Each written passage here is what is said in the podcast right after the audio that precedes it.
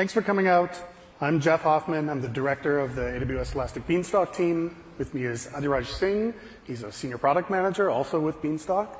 And we're here to talk to you today about scaling web applications with AWS Elastic Beanstalk. Let's talk a little bit about what we're going to cover today.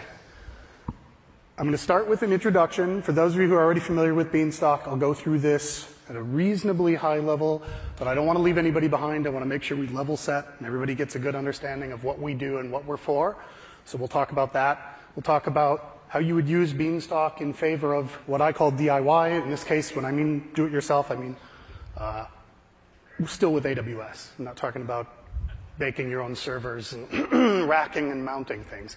So it's still going to be what Beanstalk does versus what you could do yourself with all of the same services within uh, AWS. We'll talk a little bit about how you get started with Beanstalk. That should be, again, pretty uh, simple and straightforward. And then I'm going to turn it over to Adhiraj, and he's going to actually show us a, a working demo of uh, a somewhat complex, uh, but not crazy complex Beanstalk app. And he's going to use that as a springboard to go through a whole host of best practices. And that actually is probably going to be the meat of our discussion today. So why did we make uh, Beanstalk?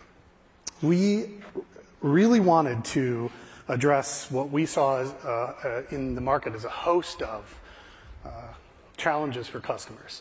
So you can see that, that we believe one of the things that customers deal with a lot is uh, either complexity, or for those of you who are feeling kind of a little more like sophisticated, have done this a lot, the kind of repetitiveness of deploying code, provisioning and managing infrastructure every time you want to do something with a web app.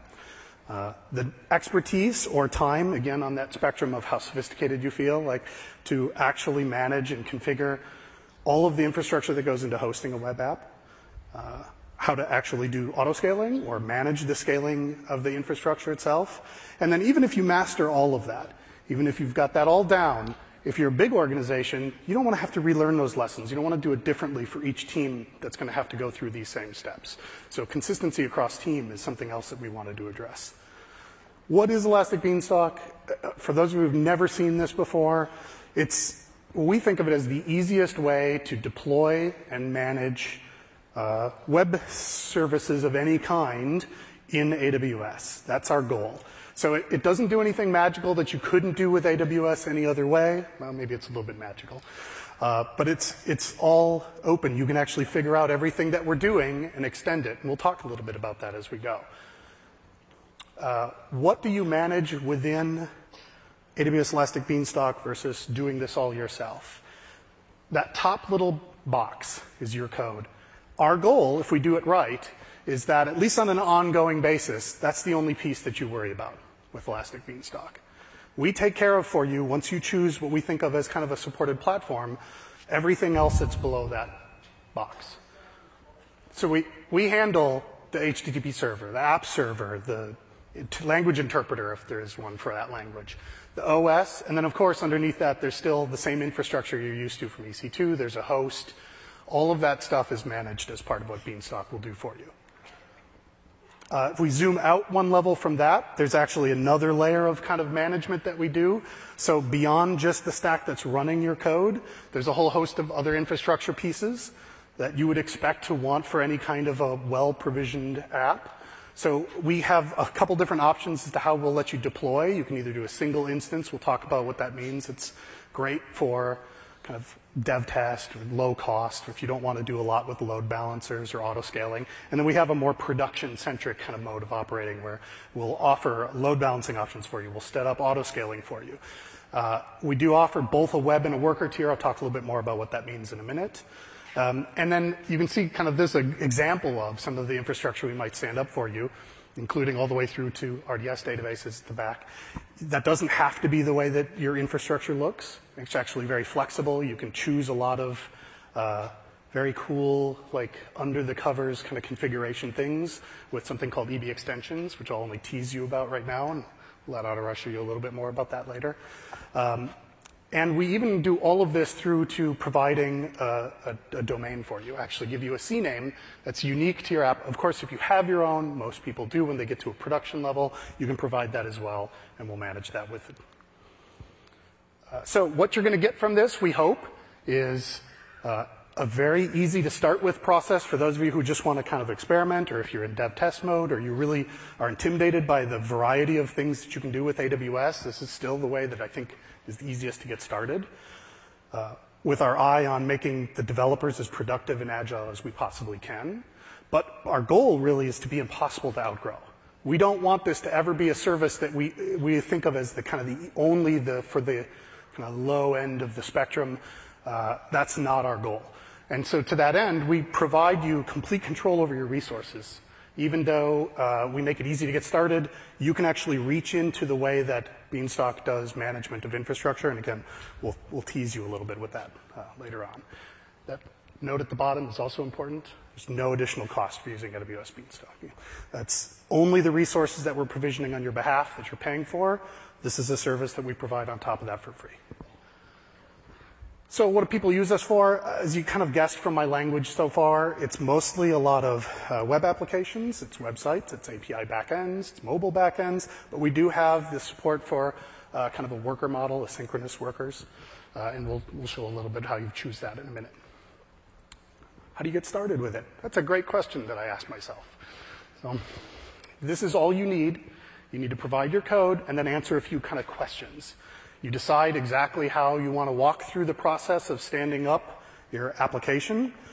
Uh, you pick a region. We're in every public region. Uh, Beanstalk is uh, among the very first to deploy. So as the regions grow, we hope to always be there near launch. Uh, you pick a, what we call here a stack type or a container type, and you can see the supported platforms on the right. Uh, we support Java both in Tomcat mode and a native just raw Java container, Node, PHP, .NET with IIS, Python, Ruby, and Go. And you'll notice Docker nested in the middle there. If you want some kind of control beyond any of our like very prescribed stacks, you can choose either a single kind of what we think of as like a native Docker instance where we, we push out a container that just has support for Docker and that's the only assumption we make. Everything else you add to it is up to you. Or we have integration with ECS. You can actually do multi-container kind of deployments through a Docker interface all the way to ECS as the backend. Uh, you choose whether you want to do a single instance or a load balanced, auto scaled kind of environment. And again, the decision there is really how, what's my trade off between cost and speed of deploying this thing versus uh, stability, kind of uh, reliability. That's the thing that you get with a load balanced, auto scaled environment. And then you'll notice I have an optional RDS piece at the bottom. It's actually pretty easy from our interface to say, as I stand up this application infrastructure, go ahead and create an RDS database for me as well. That's great if you're doing dev test, but I want to give you a caveat on that. The life cycle of the RDS database that you create this way, in this example, is tied to the life cycle of that environment that you're creating. So again, great for dev test, where you want to stand up a set of data to test against and then tear it down when you throw that version away. Not great if that's what you're trying to do for production data. We do have ways, obviously, to tie into other production data environments, whether it's RDS, Dynamo, pretty much anything that you can think of behind the scenes. We can actually offer a way to integrate that into a Beanstalk environment. So some basic terminology that'll help you understand kind of the rest of what we talk about.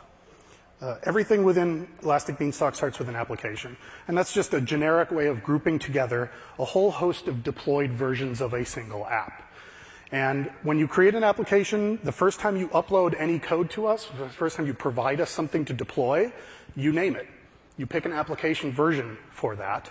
And uh, it doesn't have to be V1, V2. It can be anything that you want it to be. You can actually name it based off of a Git branch. You can do whatever you want with it.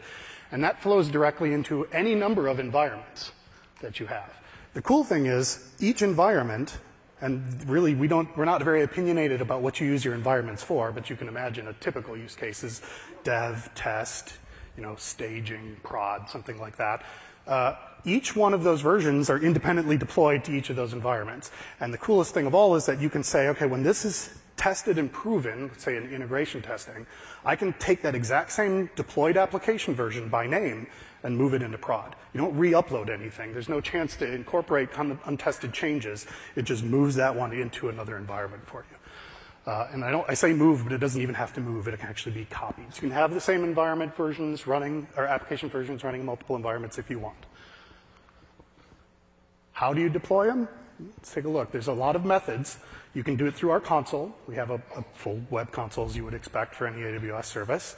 Uh, we also have toolkits for Eclipse and Visual Studio. So if you want to, you can do deploys directly from your IDE. Again, really helpful for fast turn kind of iterations within uh, dev test cycle. We have obviously support in the AWS SDK and the AWS CLI. So if you want to automate some of this stuff, or if you have kind of a pipeline that you want to bake into a EB deploy, you certainly can. But we also have our own CLI.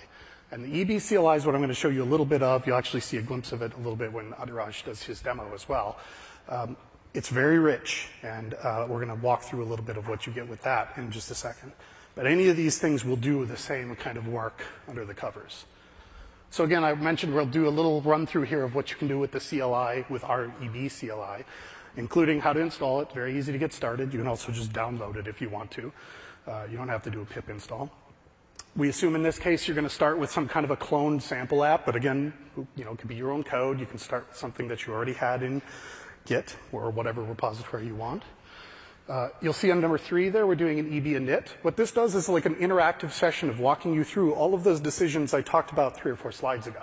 So it says, tell me which region you want. Name this application. Uh, tell me whether it's single instance or if it's load balanced auto-scaled. And uh, once that's all done, once you've walked through those steps, it actually does the deploy for you. When you say EB create, you're off and running. And then from that point, let's say you want to iterate on this, as you would, you can continually go in a cycle of updating your code, committing your changes, and just, it could be as simple as saying EB deploy. And by default, we pull the latest committed change and we deploy it with the same name that you've given that commit. Again, you can override any of this. The EB CLI is very rich. I encourage you, there's links at the end of this that uh, will go into more detail for everything that we're covering, including what uh, Adhiraj is going to get to later. Uh, but the EB CLI offers a lot of uh, additional kind of uh, command line switches that you can put in there to kind of tailor exactly what you wanted it to do. We even give you a shortcut to just hop straight to a browser session with whatever CNAME we've set aside for that deployed app.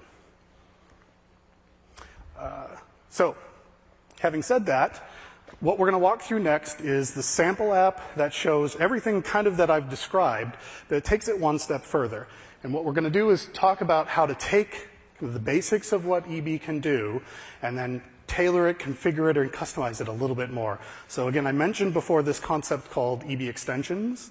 That's a way for us to kind of plumb through uh, additional AWS resources in a way that it makes very easy for your code to consume references to those resources without having to hard code anything. So you get a glimpse of that when Adhiraj shows that sample app. Uh, in this case, we're going to show how to tie in DynamoDB, SNS, and SQS. So we're going well beyond what the kind of initial sample app might have done. Uh, and with that, I'll turn it over to Adhiraj. Thank you. Thank you, Jeff.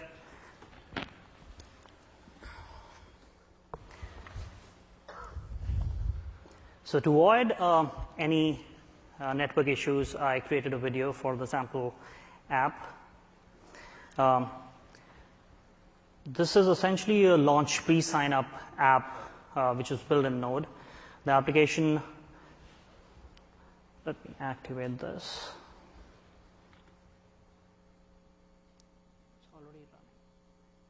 Okay. So the application stores data in, uh, uh, so essentially the customer would come in and they would um, give in their name and their email address and it would sign them up. Uh, this data would be stored in Amazon DynamoDB and publish notifications to Am- Amazon simple notification service when a customer fills in the form. The sample application is uh, using an Express framework and Bootstrap to build the simple application. Uh, now, let's um, look at some of the application components which this application is using. Let's give it a second.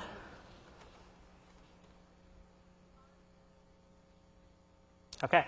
So if you see here, this is the sample application. These are all the subfolders and the files in it. Um, first thing to define um, is the dependencies of an application user. Uh, we use standard dependency frameworks. This is a Node app. So if you see here, uh, you would have um, the dependencies. Uh, you should not, uh, it is highly recommended that you do not use uh, latest. You should uh, hard code your dependencies. Here we are using um, shrinkwrap.json, uh, which essentially is a dependency manager file for Node applications. This locks down, excuse me, this locks down the version of uh, package dependency so that you can control exactly which version of a dependency will be used when a package uh, is installed. So by default, um, npm uh, recursively installs target dependencies. Now let's look at um, the EB extensions that Jeff mentioned. Uh, EB extension is a great uh, framework uh, which you can use to modify and customize the applications or configuration stack. Uh, configuration files are YAML format documents with a dot .conf file extension that you place in a folder named EB extension, as you can see, uh, in your application source bundle. Um, two of the most important uh, components of EB extensions are option settings um, and resources. Now let's look at the op option settings. Um, you could configure, um, so this helps you to configure uh, different options. In this case, we are configuring two tables. One is startup uh, startup sign up table and other is the new sign up topic. Uh, it is also recommended that you use reference and avoid hard coding in these files. Uh, another section is the resource configurations. Uh, I'm defining create DynamoDB table and a create SNS topic. Uh, so which is essentially uh, what's going to do is whenever someone signs up, the admin is going to get an email based on those uh, notifications. In addition to that, this has an IAM policy defined. Um, you have to create an IAM um, instance profile name.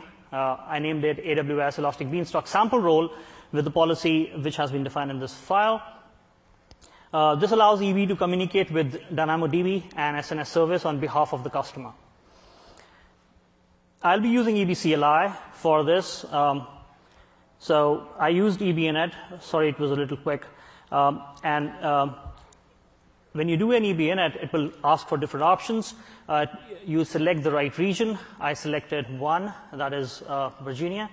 And then I selected um, an application. I wanted to create my own, so I created a sample app one. Uh, it is going to create a sample application and it will ask you for the platform version. Um, and if you see here, I'll probably pause it.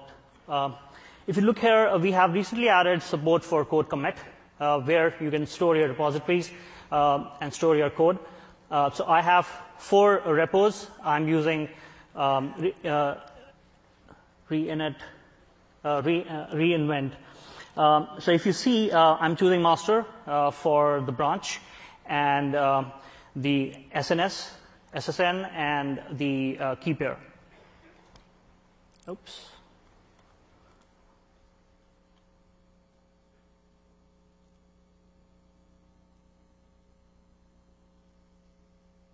Okay. So I choose the repository. There I have the sample application, uh, and I give other information related to branch um, and the SSN, SSH, sorry, and uh, the key pair.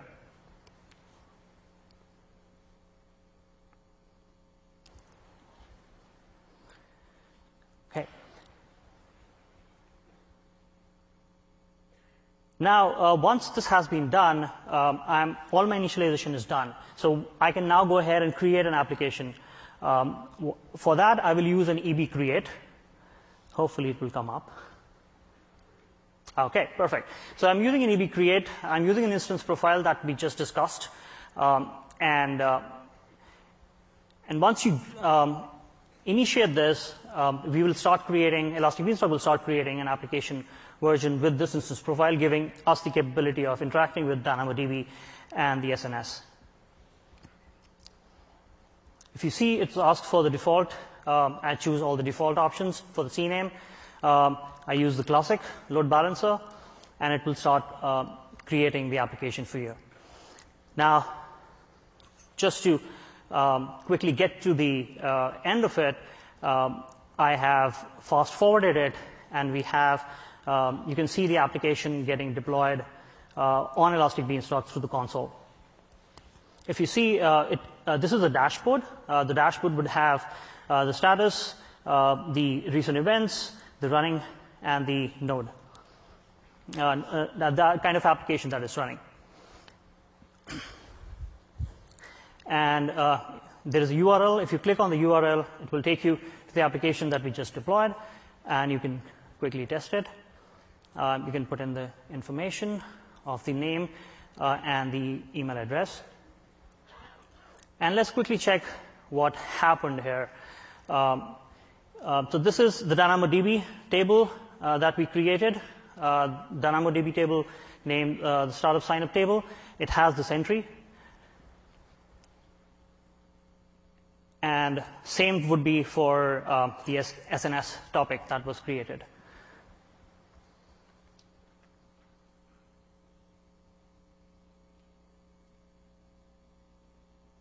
Okay, uh, so this was a quick run through uh, our sample app. Now I'll cover uh, the biggest section of our presentation, which is referring to the best practices that we recommend for using Elastic Beanstalk. We have many deployment options and managed platform updates that was recently launched. We also I will touch upon auto scaling uh, and some reference to load testing and other smaller tips. Um, so we recently I'll give it a minute for you to um, absorb this slide. Uh, essentially, we provide different options for deploying your application or your platform configuration. It is based on either you, have a single instance uh, environment or a load balance and autoscale instance, uh, autoscale environment. Uh, based on if it is an application deployment or a platform configuration deployment, you have different options. If you see immutable, in single instances. They have been recently added. In fact, last week we launched immutable deployments for single instance. Um, and we'll discuss some of these options going forward. Now let's discuss all at once. Uh, EB deploys the new version of all instances simultaneously. Um, so all instances in your environment are out of service for a short time while the deployment occurs. By default, the environment uses all at once deployment if you create it with a different client like API, SDK, or EBCLI. If you see here, um, the, instances are getting updated to version v2, and v2 is successfully deployed, and your uh, application is up and running. Uh, now let's discuss about rolling. Rolling, um, this essentially deploys the new version in batches. Uh, each batch is taken out of service within these instances during a deployment phase, which reduces your environment capacity to number of instances in the batch. So if you see here, um, so you can define the batch size by the number of instances or uh, the percentage. So here, let's say it is 50 or 2 uh, based on percentage or numbers. Uh, we deploy, we take these down, we deploy v2 to these two instances, and they come up. Uh, by default, your load balance and auto scaling environment uses rolling for application deployment if you create it with the console or the EBCLI.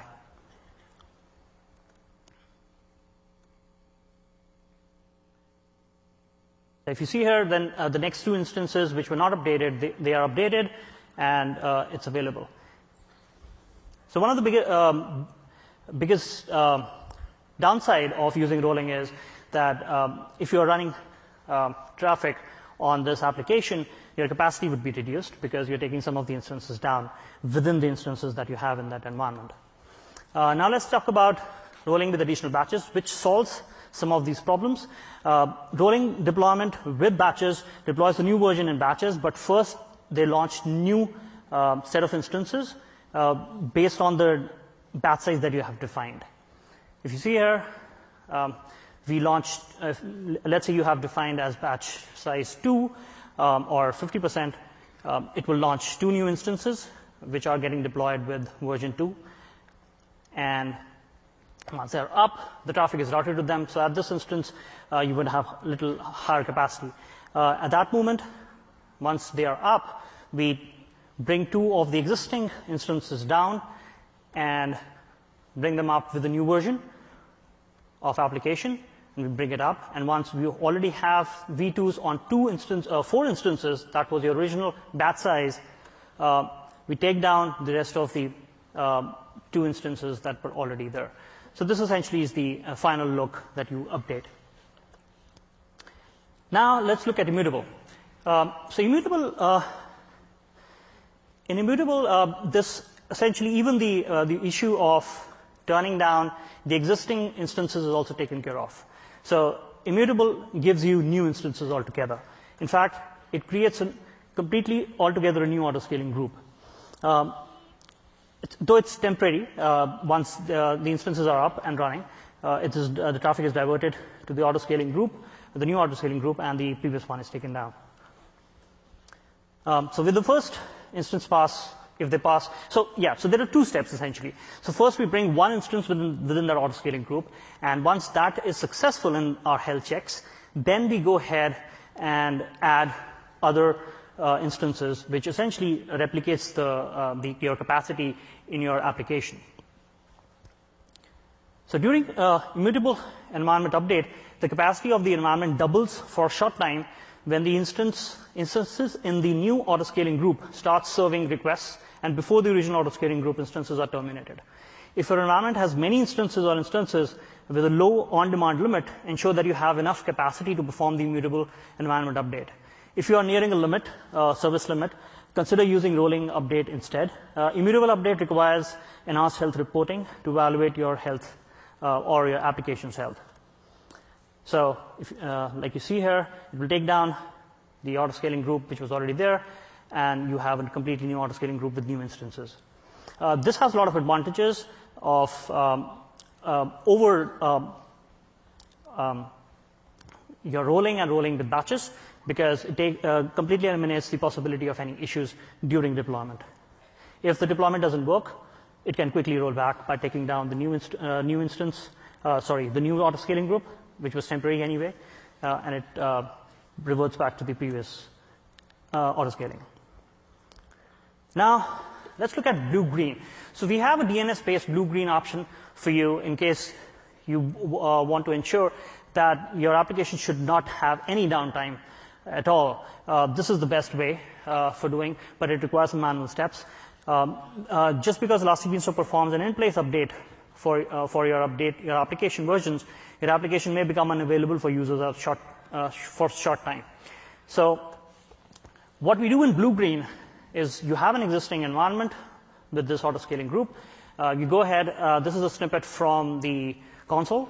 Um, you go ahead and click on actions, do a clone. So Elastic Beanstalk will create a clone environment for this um, current environment that you have, and will give it a new name. Uh, I mean, you have to give a new name to it so that it can distinguish.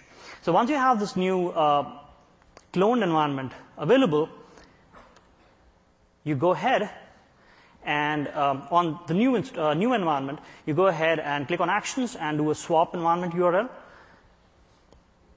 and you, you would have the screen. You can select which environment you want to swap in terms of the URL. And once you do that, the URLs are swapped.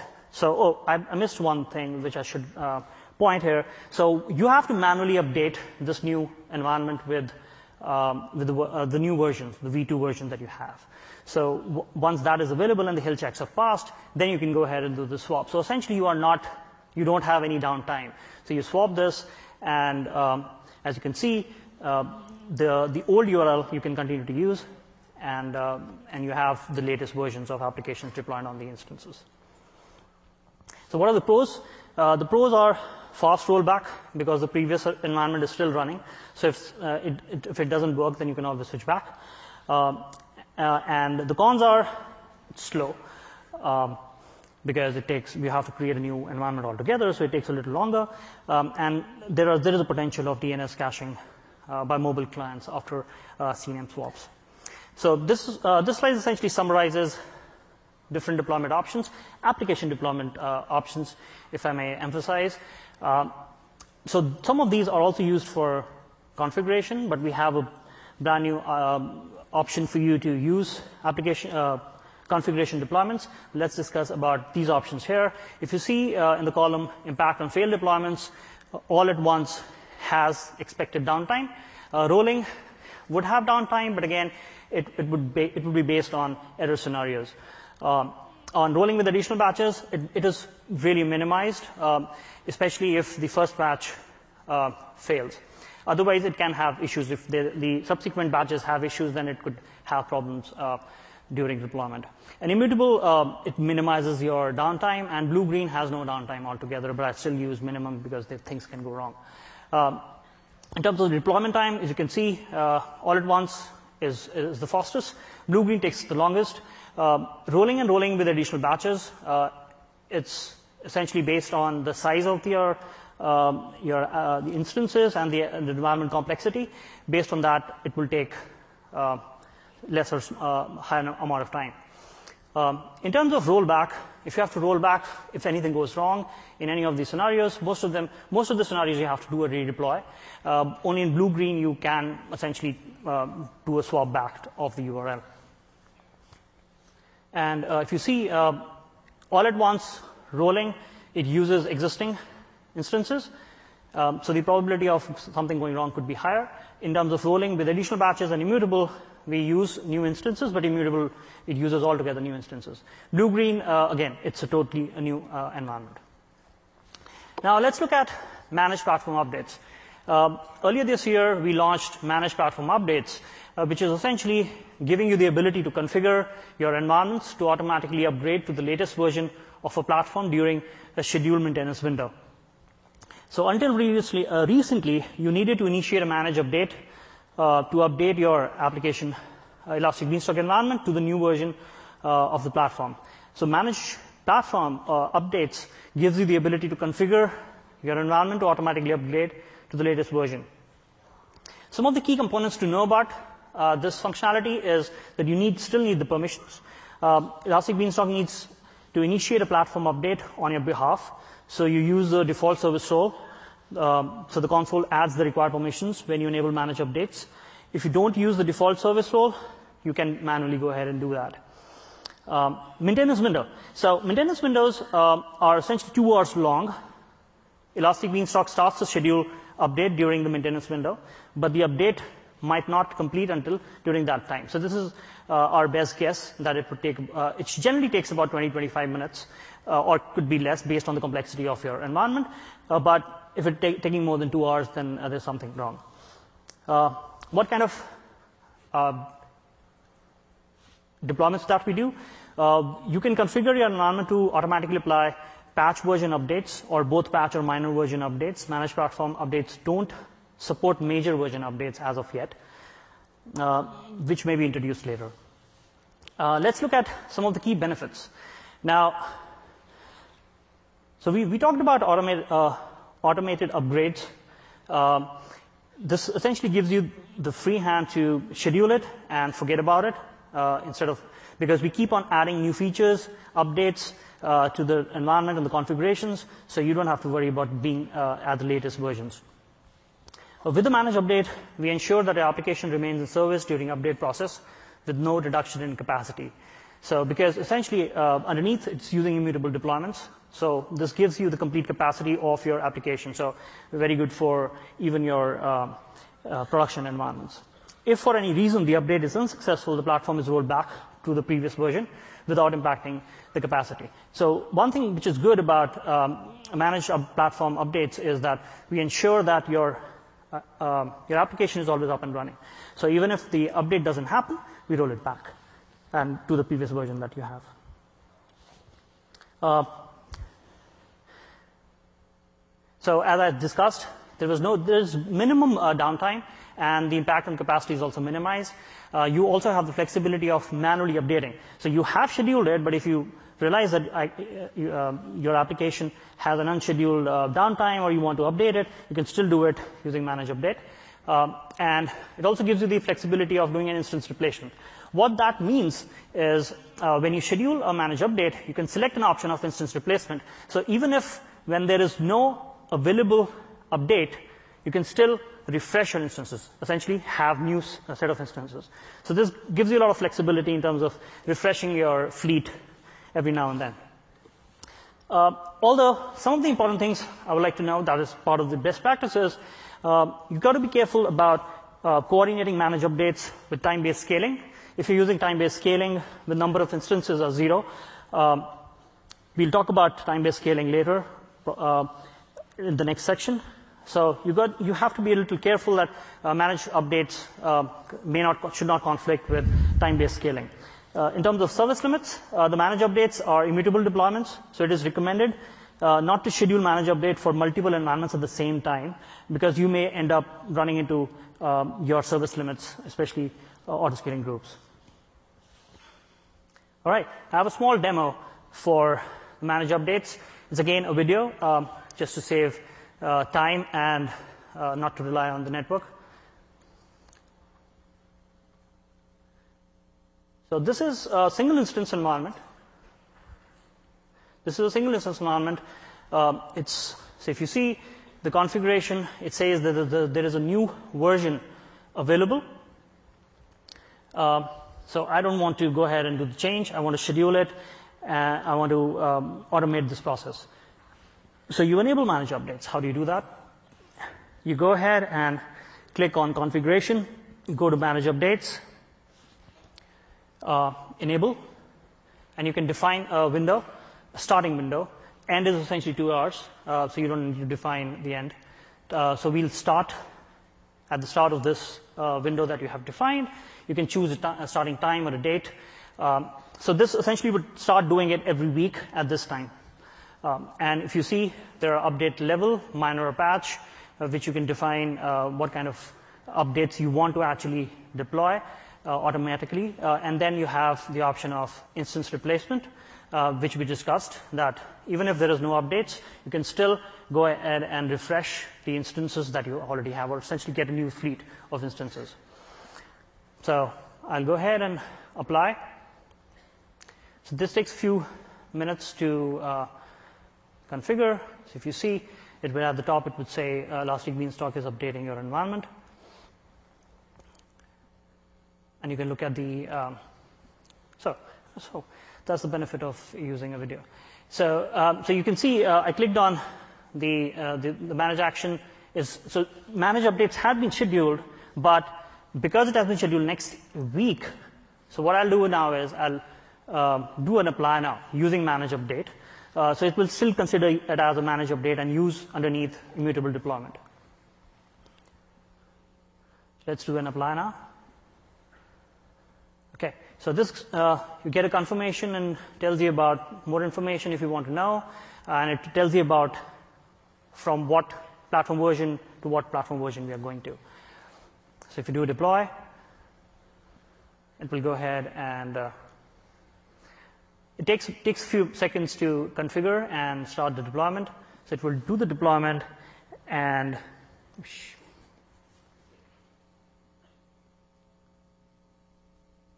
So if you see, you can always see the recent events at the dashboard, or also there is an event uh, tab. Now, if you see here, uh, the, the, um, the configuration has been updated. And if you go to manage update, it will tell you the timestamp, the duration that it took, what took about 14 uh, minutes, uh, and uh, the, the platform version to what to what, and it was completed, success. So this was a successful uh, video.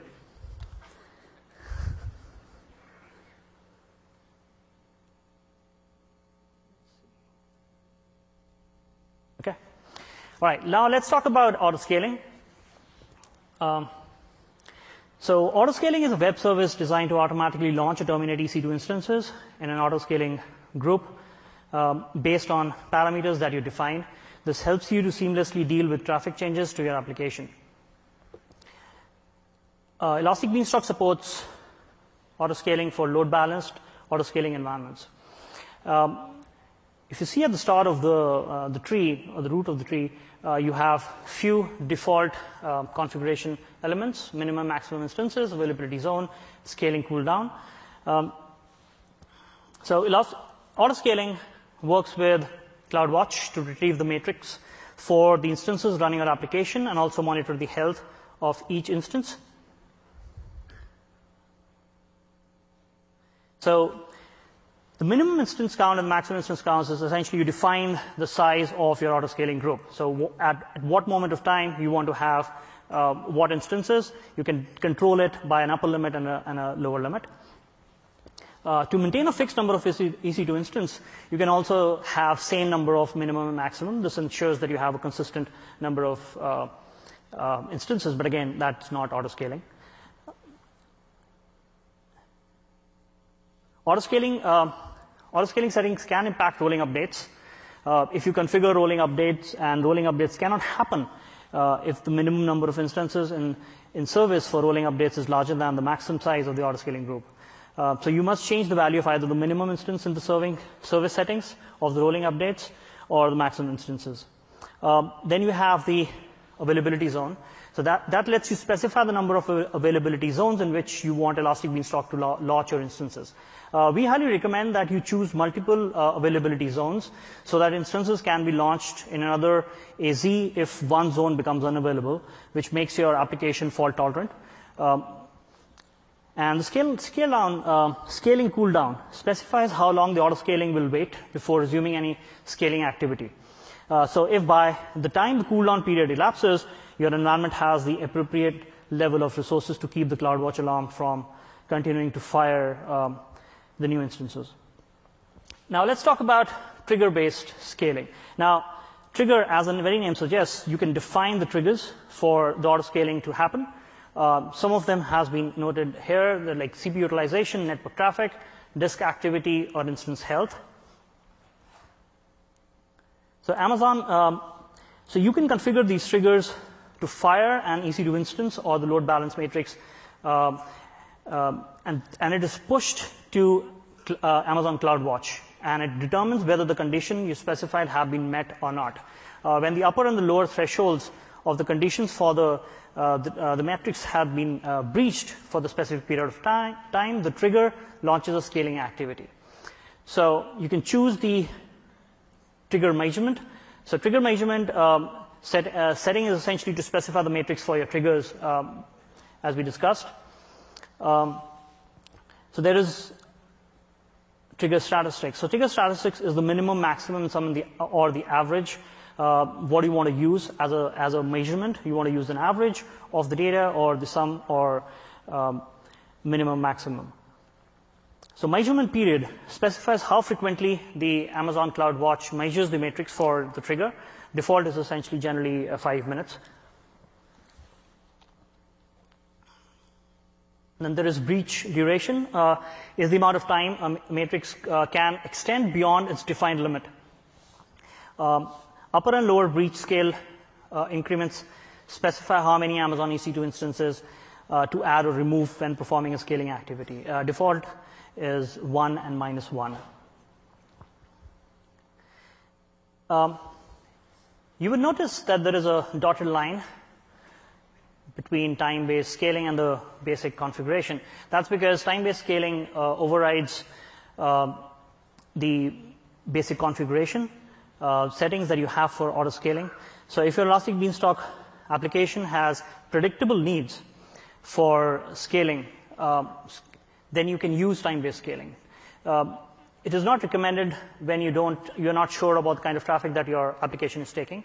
Um, if you are very sure that, okay, your, application is generally used over the weekend, or it's a test environment where you are sure of the, uh, the kind of scaling needs that you have, time-based scaling is a good option. So if you see the different option settings that we have, uh, we have, of course, a name and minimum maximum instances. This essentially overrides the default configuration that you may have in the basic auto scaling. And that's where it, it can also conflict uh, with manage updates because if the minimum, if you define minimum as zero, you can define minimum as zero that at certain point you can actually reduce the number of instances to zero, saving you money. Uh, at that moment, managed update will not happen because it needs instances to be able to uh, to be able to uh, continue. So that you need to be able to uh, understand some of the dependencies there. Uh, in addition to that, uh, occurrence. So if it is time, you need to define the time frame of the, or the starting point of the time-based scaling. Uh, you can choose a one-time or a recurrent. Uh, one time could be you can define a specific duration of the of the day, month, week, and it, from there on it will do the, uh, the action, one-time action that you defined in the time-based scaling. Uh, or you can do a recurring. Recurring can be uh, weekly, monthly, you can define the frequency. Uh, in the recurring, you can define, uh, you can define it as a cron expression. Um, like here we have, um, it's so 38 star star 3, which is essentially Wednesday at 8.30 p.m.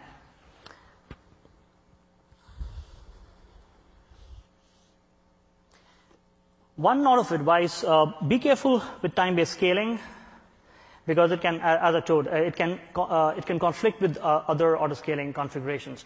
So um, it is not recommended to use both simultaneously uh, unless you are doing some tests. Uh, these are some of the other tips that I have um, for you. Uh, you should always enable log rotation to automatically push logs to S3. This saves you uh, the uh, hassle of uh, looking for logs, uh, and you have a st store location where you can extract the logs that you want to, you want to use. Uh, it's, it's, also advisable to, to understand the available metrics for the environments and what they mean uh, so that you can use them wisely, uh, like in case of autoscaling and uh, other um, CloudWatch related logs. Um, also, I recommend using alarms to automatically monitor critical metrics and send notifications when the metrics is out of normal operating range. So you can always set an email notification for yourself and also enable Amazon Route 53 health check and alarms. Uh, another important feature is tag, tagging. Um, if you don't know what tagging is, uh, it essentially is a way of managing your resources or at least uh, tracking them. You can also track the usage of those resources in terms of uh, the number of people that they may be using, that have been used by those people, or it could be in terms of the financial impact that those resources have. So you can use the cost allocated reports to track the usage for AWS resources. The reports include both tagging and untagging resources, but they aggregate cost according to the tags. Uh, Elastic Beanstalk recently updated the number of tags that you can use to, uh, from 7 to 47. Uh, three of them are retained by us, which includes environment name and environment ID. Uh, can you go back one slide? Add a little bit of color here. So uh, just, just to kind of these feel like very disparate, almost random, like best practices when they're presented this way. But I, I want to give you one example by like kind of weaving one thread through everything that Adhiraj has, walked through just to, give you a sense of how these can be interconnected and why it's important to really keep all of these kinds of things in mind. So let's take the example early on uh, in the sample app, Adhiraj was showing you that uh, he, had a not best practice, kind of a, uh, something to avoid in the first example of how he was not pinning versions in his Node app. And he mentioned, correctly, don't do this. And he talked a little bit about how it's better to kind of like bake the versions in. In that case, he's using shrink wrap, but there's really equivalents in, in other language platforms too. Take that example, and then now imagine what happens if you don't do that when you couple it with some of the other deployment methodologies that we looked at, in particular if you're doing managed platform updates. So think about how, let's say I'm, I'm migrating a minor version uh, or even a patch level version of uh, Node, the Node platform, should be relatively safe, should be relatively low impact. But I've always said, draw the latest version of all my dependencies. Middle of your kind of uh, defined uh, window of time, in the middle of the night sometime, we deploy the new version, and it pulls latest versions of dependencies down. You've not tested those combinations, and maybe not surprisingly, you actually have something that breaks. Uh, you can see why that would be a problem. Now, think about how in managed platform update, I don't know if you actually, you may have mentioned this in there, but managed platform updates always uses the immutable deploy technique, the one that we went through that showed creating an entire second autoscaling group and making sure that we do kind of a, almost like a one box deploy within that autoscaling group. We watch the health of that run. There's a reason we do it that way, and we, there's a reason we don't even let you override that. In even those cases, we test that one box, make sure that it actually appears to be uh, running healthily. And the way we do that, we haven't talked too much about our enhanced health feature, but we actually watch for traffic flowing, watch the return codes that were resulting from that. So if the app is throwing 500s, we're actually going to abandon any attempts to deploy. Not only that, but uh, all of your original version is still running. We leave those completely alone. So we actually just tear down that one box, and you're left with kind of the original capacity and the original service version still intact. Uh, it gives you a sense of kind of how there's like uh, uh connections between some of these best practices that may not be apparent uh, right up, up front. Uh, I'll also mention another one. I don't know if this was in here, but you never, ever, ever bake state into your instances. This is, by the way, not a Beanstalk best practice. This is kind of a cloud best practice. Uh, if you are doing something with local file systems, if you're counting on something that exists within instances that you've deployed, uh, you're going to want to spend some, some serious minutes thinking about why that is and how you might want to avoid that. And we actually put in, again, in the managed platform update, that you saw uh, there's a checkbox to allow for instance refresh. And basically, on every scheduled window, whether or not there's a platform update will let you kind of wipe through the entire set of uh, recorded instances. We're basically offering you a way to guarantee that you're not building up state on those instances. Uh, again, best practice, and it actually has repercussions throughout all of these things. If you're counting on state, uh, if you're counting on uh, variable, or if you're not counting on a, a fixed version, you might even have problems outside of managed platform updates. Let's say you have an auto scaling event you're going to pull up the latest versions of whatever dependencies you might have for, let's say, your Node app. So um, again, a lot of these best practices kind of you, you want to think of as like a, and you're weaving them throughout your planning of your architecture. It's not, I like that one, so I'll do that, but I don't care about this other one, so I'm not going to do it. Not to say you can't have success if you don't follow every one of these, but you should at least be considering a lot of these things as part of the total story. This essentially brings us uh, to the end of the session. Uh, here are some of the key links uh, which were referred to during the session, uh, which includes the resources for sample application, deployment options, manage updates. Uh, we did not cover load testing because of lack of time, but I have some sample links which you can use for using Locust for load testing with Elastic Beanstalk, and some information regarding tagging. Uh, well, I'll say one other thing before we, we finish too. We will have uh, repeats throughout the week. We're going to be at the expo floor. You can find sometimes Adra, sometimes other members of my team there. So if you have questions, certainly stop by the AWS booth there uh, and ask us questions. We have a repeat of this session Thursday. Thursday, two o'clock. Um, and uh, I don't know what else should we mention. I guess that's probably good. So the versions of this presentation will be made available to everybody, so you'll be able to kind of get these links and the easy way. Click on them instead of try to copy them all down. Thanks everybody for coming. Really appreciate your time.